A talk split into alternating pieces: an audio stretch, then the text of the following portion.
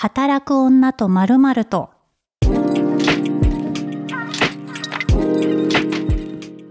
こんにちは、ピースの小沢彩です。ポッドキャスト働く女とまるまるとは、毎回働く女性をゲストに迎えた30分のトークプログラムとなっております。今回もゲストはプロップスタイリストの菅野有希子さんです。こんにちは。こんにちは。最初に告知を入れます。番組フォローと評価お願いします。ポッドキャスト続けていきたいので励みになります。よろしくお願いします。はい。よろしくお願いします、皆さん。はい。でね、菅野さんが、あの、私と出会ったのって5、6年前だったと思うんですけど、その時は結構ゆ、菅野さんね、コンサバファッションだった気が。そう、今よりはそうかもしれないですね。でうん今、ファッションが随分変わって、で、金髪にされたということでね。はい、今年金髪になりました。はい。で、なんかその心境の変化だったりとか、結構本当にね、あの、だいぶイメチェンしたと思うので、そこに至るまでの考え方とか、ファッションのことを今回伺おうかなと思います。はい、よろしくお願いしよろしくお願います。します。大丈夫ですか？なんかファッション関係の人じゃないの？に。結構で、なんか本当にいろんな人のそのファッションとかお買い物だったり思考の部分をなんか N1 としていっぱいバーって置いておきたいっていうのが聞きたいし、あるんですよ。だってファッション雑誌ばっか見ててもあれリアルじゃリアルだけど、うーん、その、だ洋服のというよりも洋服をまとう、まとい方というか、何を選ぶか選ぶ視点みたいなとこですよね。そうなんですよ。うんなんか私もユニクロ着てるっていうんじゃなくて、なんかそのユニクロがいいよっていうのもいいんですけど、なぜそれをいっぱいある中で合理的な選択としてユニクロを選んだのかみたいなところが。すごい書いてましたよねママ服を。そうなんですよ。だから結構ね、この菅野さんも心境の変化が大きかったのかなと思って、はい。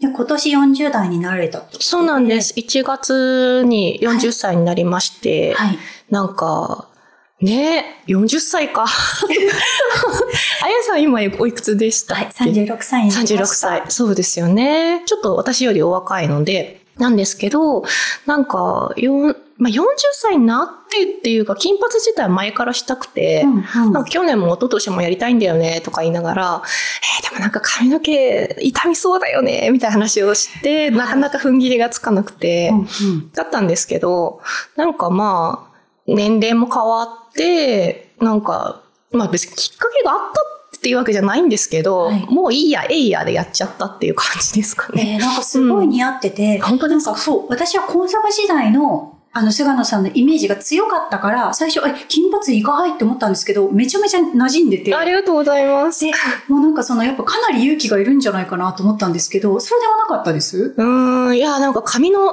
見た目っていうよりは、その、はいなんか、ハゲちゃうんじゃないかみたいな、痛み、痛むことの方が心配だったんですけど、まあでもそれもやっぱり自分が二十歳ぐらいの時とかって、まあそういう髪の毛してる人いたんですけど、はい。今ってやっぱりブリーチ剤とかもすごい進化してて、そんなに痛まなくって、はいはい。昔に比べればですけど、なんか昔髪の毛溶けてる人とかいたじゃないですか、この辺。な。んかメルちゃんみたいな感じそうそう。そう。ならないし、よかったなと思ってるんですけど、はい。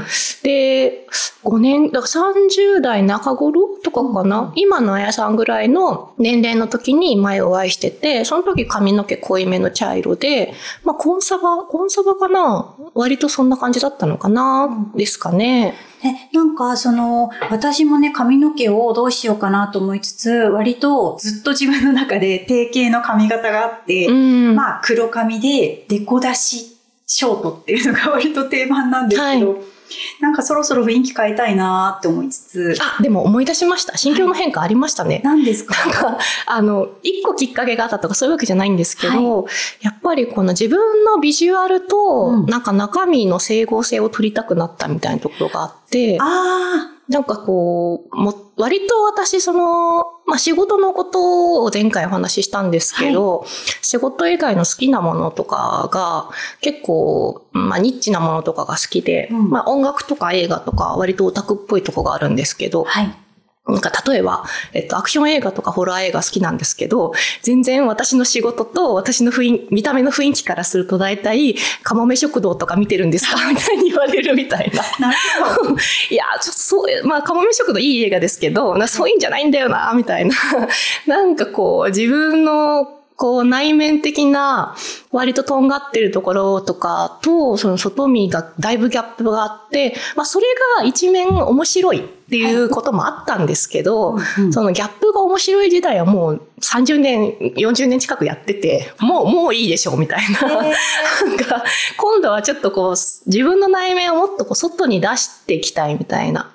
で、それはなんかファッションとかだけじゃなくて、えっと、割と自己開示したくなったみたいなことなんですかね。ファッションというか、その、まあ、髪型とかを通して自己紹介を最初からピシッとこういう人ですっていうのを分かりやすくしたっていう感じ。そうですね。し、それを見た目だけじゃなくて、うん例えば今年結構いろんなインタビューとかで、これまで喋らなかったようなこととかを話すようになったりとか、はいまあなんか割とオープンになるようになって、えっと、そういう、なんちょっとうまく言葉が選べないんですけど、うん。なんか自分のことをもっとなんか自己開示していきたいな、みたいなマインドが強くなってった中で、見た目的にも、なんか自分の中身を、に合った見た目にしたいみたいになったのかもですね。え、え、ちょっとオペレーションのことを伺いたいんですけど。オペレーションなんか、金髪って、私もね、K-POP にハマってから、はい。やっぱりあの、私、ハロプロジェクトのオタクなんですけど、で、なんかその、基本的には、ハロプロの概念の女の子って、黒髪でデコ出しみたいなイメージなんですよ。はいハロプロメンバーじゃなくて、このハロプロの歌詞の中に出てくる女の子みたいな。なんか難しい話。はい、そうなんですね。さんが描く女の子像みたいなのが、へだからなんか結構それに寄せて、うふふって一人で思ってるんですけど、なんか K-POP 見てたら、みんな、そのシングルごとに曲のね、カムバックごとに髪色変わってたりとか、変わりますよでね。なんかずっと明るいその髪色を見てると、私もちょっと染めてみようかな、みたいな。いいと思います。なってくるんですよ。ってなった時に、まず、ブリーチって、昔よりだいぶ良くなってると思いつつ、はい。時間どれくらいかかるっていうか？時間は、はい。なんかこれ美容、サロンによって結構違うらしくて、私は結構かかってるのかな ?3 時間ぐらいかかってるんですけど、友達はなんかブリーチした時2時間ぐらいだったよとか言ってて、えー。なんかやり方とか薬剤とかで多分違うと思うので、え、どれくらいの頻度でブリーチ行くんですか？えっと、ベストは多分、いえっと、2ヶ月、あ、なんていうかな、ブリーチとカラーってまた別でやってるんですけど、ブリーチはただ抜くだけ、カラーは色味を入れるんですけど、ブリーチは2ヶ月おき、カラーは1ヶ月おきみたいにやるといい感じらしいんですけど、はい。まあ、1ヶ月おきに美容院行くのがめんどくさいから結局2ヶ月になってるみたいな感じです。はい。なんか眉もね、髪色に合わせて、結構脱色されてるんですかそれ？これは脱色もしてるし、最近なんか、あの、アートメイクってわかります？眉毛したので、その時にちょっと茶、黄黄色茶色っぽい感じにしてもらいました。えー、あ、私もね、アートメイクしてるんですけど。あ、本当ですか？そうそう。んんだからなんか結構すごい、アートメイクでそんな色もできるんだって。なんかインクがいろいろあって、はいこれが限りなく薄い色ですって言われて、えーもうこれ以上、あの、明るいのありませんって言われて、じゃあそれでって言ってやってもらいました。あすごいなんか運用面もね、なんかそのメンテナンスって意味で結構ケアの手間がかかる、じゃあかかると思うんですけど、そねれ以上の多分楽しみがあるからみんな染める、染めるというか脱色するんだろうななんて思ってて。いや、本当そうですね。ううん、なんかやっぱりすごい心機一転感はありますね。えーなんか実際に久々に会った友達とか、どんな反応でした？なんか、あ、どっちかっていうとリアルで会った人、久しぶりに会って初めて金髪になってる状態を見た人は、うん。馴染んでるからなんか忘れて喋ってたみたいなことを言われることが多くって、はい。むしろなんか、インスタで初めに金髪にしたんですよねって言って、ストーリーズとか投稿で流した時に、えーみたいな、すごいいっぱいいろんな人からコメント来たみたいな方が、はい。あの、反応が大きかったです。ね、なんか、その一つ気になるのが、また、あの、金髪にすると、黒髪とか濃いめのブラウンだった時と、似合う色変わるじゃないですか。わかります。そうなんですよ。で服うんの、そのワードローブとかも変わっていったんですか？そうですね。うんうんなんか、まあ、それこそ最初におっしゃってたみたいな、あの、コンサバっぽさが消えるじゃないですか、多少、金髪にすると。で、あの、それでしたかった、ちょっとモードっぽい服とか、古着とかの感じがこうしっくりくるようになったっていうのはあるかもしれないですね。ね、今日もすごい素敵なヴィンテージのジャケット、チャイナジャケットっぽいもの、あのね、お召しですけど、なんか前古着キャラじゃなかった印象があって、ああ、でも、ずっとそういう感じだったわけでもなくて、これが。学生の時とか結構古着ばっか買ってましたね。あねはい。確かに世代的にもブームだったし、あ、そうなのかな。半次郎とか言ってました？うん、なんかいろいろ言ってましたし、下北が近かったんですよ、実家が、こっちの世田谷の方で。で、だからせ、その一番下北の辺とかにも古着屋さん多いから、なんかよく行って買ってましたね。なるほど。なんか結構、そのね、今サステナブルな消費とか、そういう文脈でも古着ブーム来てたりとか、うんうん。なんか、下北本当に、あの、コロナで飲食店が、なんかちょっとあれ、あ、これ閉店しちゃったと思いきや、タピオカ屋がどんどんリニューアルして、古着屋になってるっていう、すごいちっちゃい古着屋さんがいっぱい、本当にいっぱいあって、へえ。古着の街になったって思ったんですけど、結構お買い物とかってどこでされてます？そう、なんか古着も結構、古着難しくて、難しい。なんかピンキリ度合いがすごいんですよ。はい。で、なんかピンの方のお店とかに行っちゃうと、えー、かわいいな、ワンピースって言って、チラってタグ見たら15万みたいな。ある。あ、みたいな。その昔の建造とか、昔の、はいそのイヴ・サンローランみたいな。とまかあ、いいんですよ。あの、うん価値があるのはわかるんですけど、私はその、そこまで洋服にお金をかけていないので、うんちょっとぽいぽいそれは買えないよな、みたいな値段のところもあって、はで、最近結構その、この前このチャイナジャケットを買ったお店がすごく良かったので、ここ、これからそこに行こうって決めてるんですけど、なんてお店ですか？なんか千駄ヶ谷にある古着屋さんで、はい。なんだっけ？ちょっと探しますね。でそこは結構古着って言っても、そんなに古着古着してない、なんか個性的すぎないというか、程よい感じで良かったんです。これなんて読むんだろう？シマーでいいのかな？シマーじゃないですかうね。んうん。へえ、千駄ヶ谷のシマはい、S-H-I-M-M-E-R でシマーかな？なんかペンギンのロゴのお店なんですけど、なんかこれもね、SNS で見つけたんですよ。で、あの、ツイッターかな ?X か？で、あの、なんか流れてきて、えー、かわいいと思って行きました。ー。なるほど。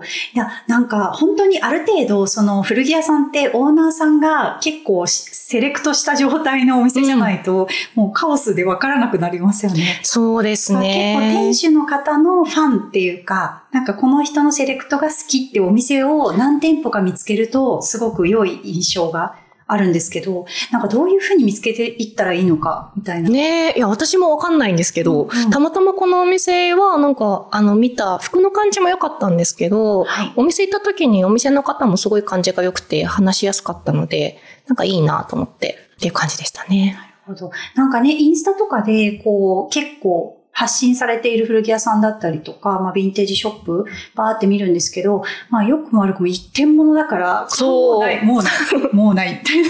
そうなんですよね。一期一会なんだなって思いながうら。ん。あとやっぱりそういう古着屋さんってすごくこう、こう、こだわりがあるからこそ、なんかお店の人が怖い人もいるじゃないですか。あ、そうね。ちょっとね。ちょっととっつきにくいみたいな。はいでこのお店の方すごい感じが良かったから良かったっていう、コミュニケーション上の問題もありますね。なるほど。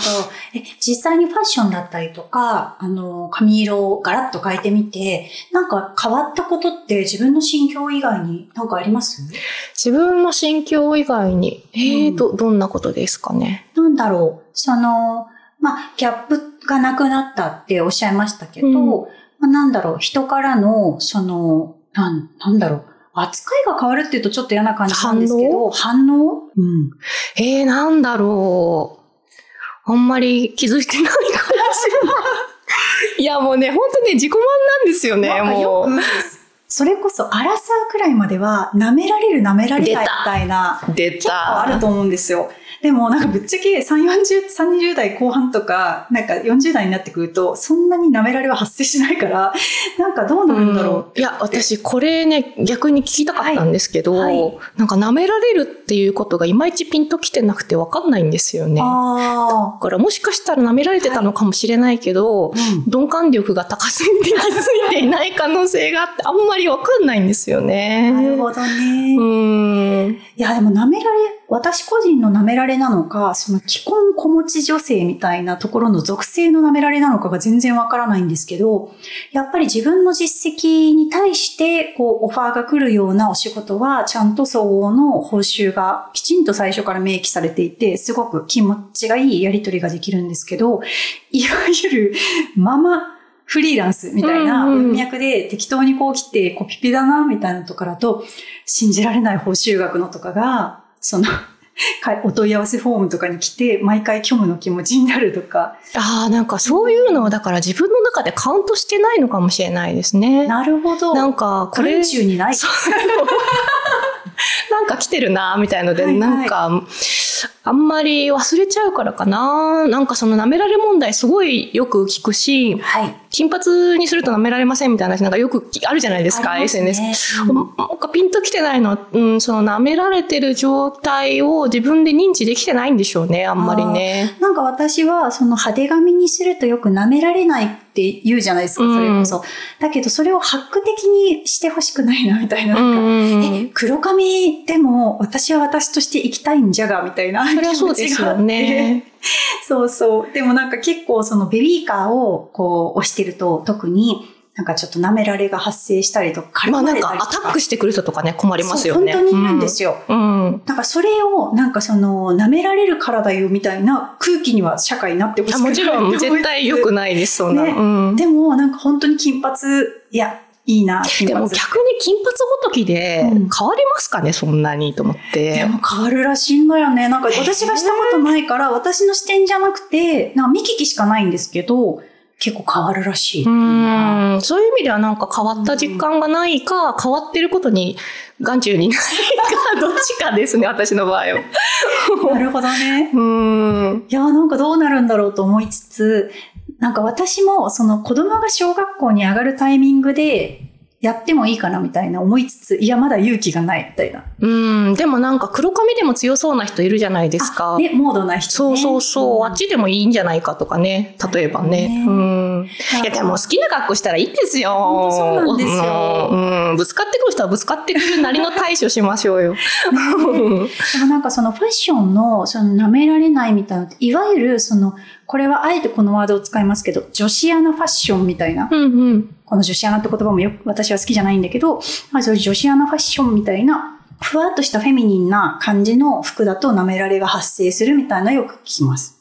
ああ、なんか大学生の時に、いわゆるエビちゃん世代なんですよ、私。は流行っていたのあ。が。はい。で、私がしたい格好は古着とかの当時からそういう感じだったから、そういうのも着てたんですけど、うんえっと、顔の感じが結構コンサバな顔なので、なんか着て似合う度合いで言うと、結構そういうのが似合ってしまう。たちではあったんですよアップね。ワイザーリッシーとか。みたいな、ありましたよね、巻き髪でみたいな。だからそういう格好してたことはありましたね。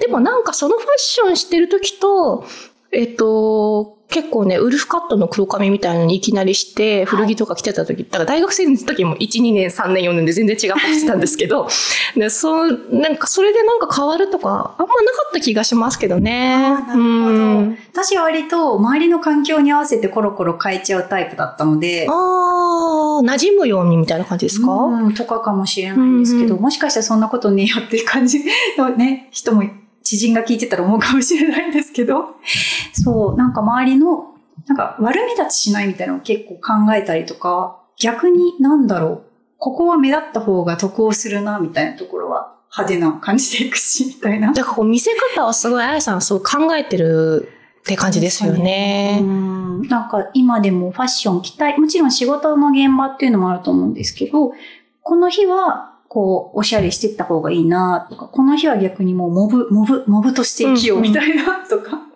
いろいろ変わりません？なるほど。うんいや、考えたことない。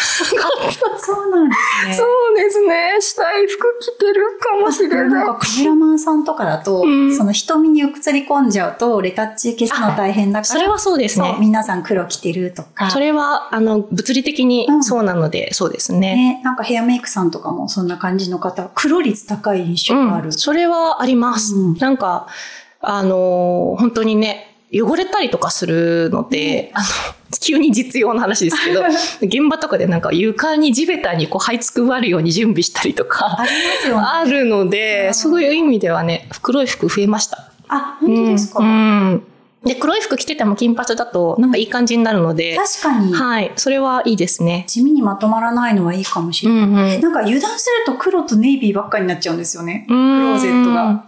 ああ、でも黒って私なんか昔あんまり似合わなくてあんまり着てなかったんですよね。なんか急に、なんか年齢を重ねていくと、急に似合わなかった服が似合うようになるしありますあります。うんうんうん、あります。何が来ました？え？アラフォーになって。アラフォーよりもうちょっと前かな？はい。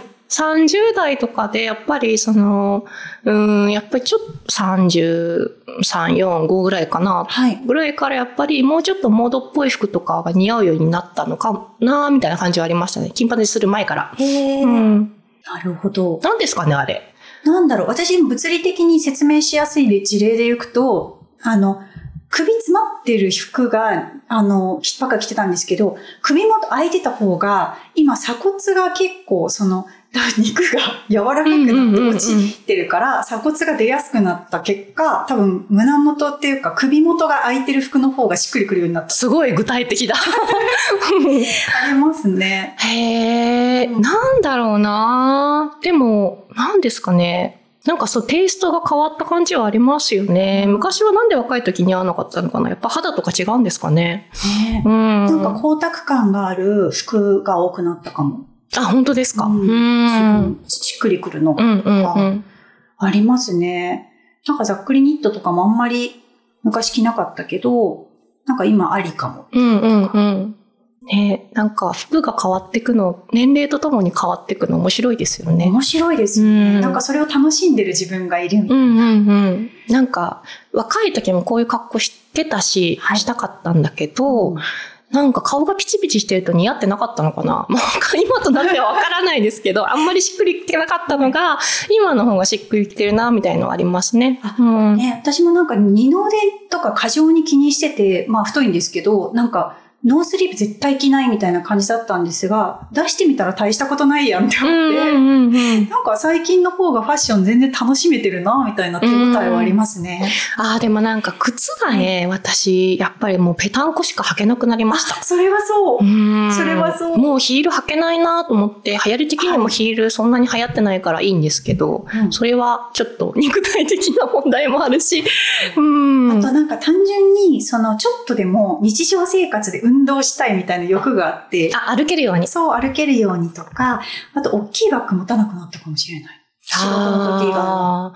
大きいバッグは、でもこれはなんかまた別の事情で、はい。今日はちっちゃいバッグだったんですけど、えっと、マイボトル持ったりとか、なんかそういう、えっと、環境的にこういうことしたいなっていうことを考え出すと、荷物が増える問題がありまして、それでなんかちっちゃいバッグ逆に持てなくなっちゃったみたいなとこありますね。もしくはちっちゃいバッグと、はいえっと、2個持ちにするみたいなののバッグで、こっちにいろいろ入れてみたいな、なりましたね。へーうんなんかすごい、こう、結局、マイスタイルみたいなのが確立された後も、その、事情とか自分の頭の考え方をどこに優先順位を置くかで、いや、本当。変わりますよねうん、変わりますね。一生ものなんてないんだよ。ないんですよ。本当これゲストない。に出ます。清水買いとかしても一生使えません。一生使えるのはエルメスとシャネルだけ。いや、使ってる人いるのかな？どうなんですかね？なんかわかんない、本当に。一生ものないですよね。ないですねうん今、だって持ってる服で最長何年着てます？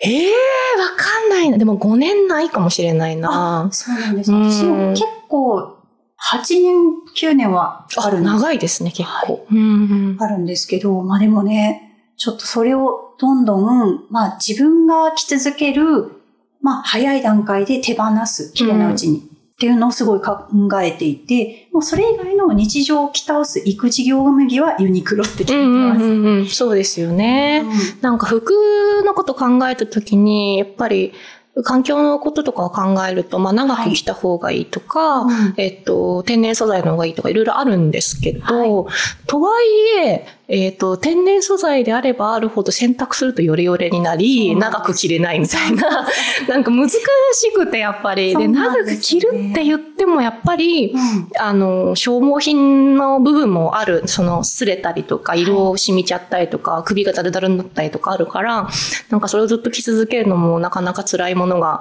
あるし、うん、なんかこう自分がこういう風に服とと向き合いたいなっていう、その、環境問題的にですけど、うん、部分と、その、自分がその服を着ている状態の自分を好きになれるかみたいなことが、ね、まあなかなかこう、こっちが例えばあっちが立たずみたいなところちょっとあったりするのが悩みではありますね。うん、なんか最近私、藍染めの体験したんですよ。あ、いいですね。そう、自然のその藍染めの、まあ取材で行ったんですけど、染め師さんに、あの、染めの職職人さんに、あの、教えていただいて、白いものを、まあ、えっ、と、ネイビーに、インディゴブルーにするっていうのをやったんですけど、あ、こういう選択肢もあるんだって考えたら、はい、白を躊躇しなくてもいいのかもって思って、なんか今までやっぱ長く着るとか、その汚れを考えると、白をやっぱ避けがちだったんですけど、あ、白買って別にネイビーに染めてもいいじゃんとか、なんか新たな扉を開いた感じがあったりとか、なんか服の付き合い方とか選び方とかどんどん変わるなぁなんて身をもって体験、体感しました。はいいや、すごい。ごめんなさい。なんか本当に金髪の話からファッションの話からサステナブルな話まで、はい、取り留めもない感じになっちゃったんですけど。言っちゃったけど、でもな、きっとね、聞いてくれてる方もね、あの、服選びとか迷子状態の人も絶対いると思うので、なんか雑談楽しんでいただけたら嬉しいです。ね、なんか本当楽しかった。はい。なんか、これからもね、あっちこっち話がいっちゃいましたけど、金髪にするといろいろで、似合う服も増えたので、すごい楽しいですね。金髪にすると逆に見に行けそうじゃないですか。見に行けそう？なんか、いや、なんかすごい、あの、ミニスカートとか、なんかやっぱ私一回離れてたんですけど、この間久々に履いてみたら、なんか逆に雑誌みたいな。確かに。なんか、やっぱり、なんか若い時の方が、周りの目というか、私太いし細くないし、みたいなのがうじうじしてたんですけど、なんかもう30代になると、もうええやんけってなって、結構そこ気にせずに水着とかミニとかバンバンそうですね。なんか文句ありますか？みたいな感じになりますよね。いい意味でのずうずうしさを手に入れて、うん、なんか楽しめてるんだよなと思いつつ。うんいいですね。ねなんか本当またね、これ60代になってのファッション喋れたらいいですね。いや、絶対なんかまた違うこと言ってるんだと思います。ね、きっとさ、なんかさ、白髪が増えてきたら逆にとか明るい色が似合うようにありそう、ありそう。なんかこう、ジュエリーが、みたいな。ピアスが大きくなって、耳たぶがめっちゃ大きくなって。よく言いますよね。なんかね。ねそんな話までね、できたらいいなって思います。はい。本当に今回もゲストは、プロップスタイリストの菅野有希子さんでした。ありがとうございました。働く女とまる〇〇と番組フォロー、評価お願いします。ピースの小沢彩でした。働く女と〇〇と聞いていただきありがとうございます。働く女と〇〇とは毎週水曜日更新となります。次回もお楽しみに。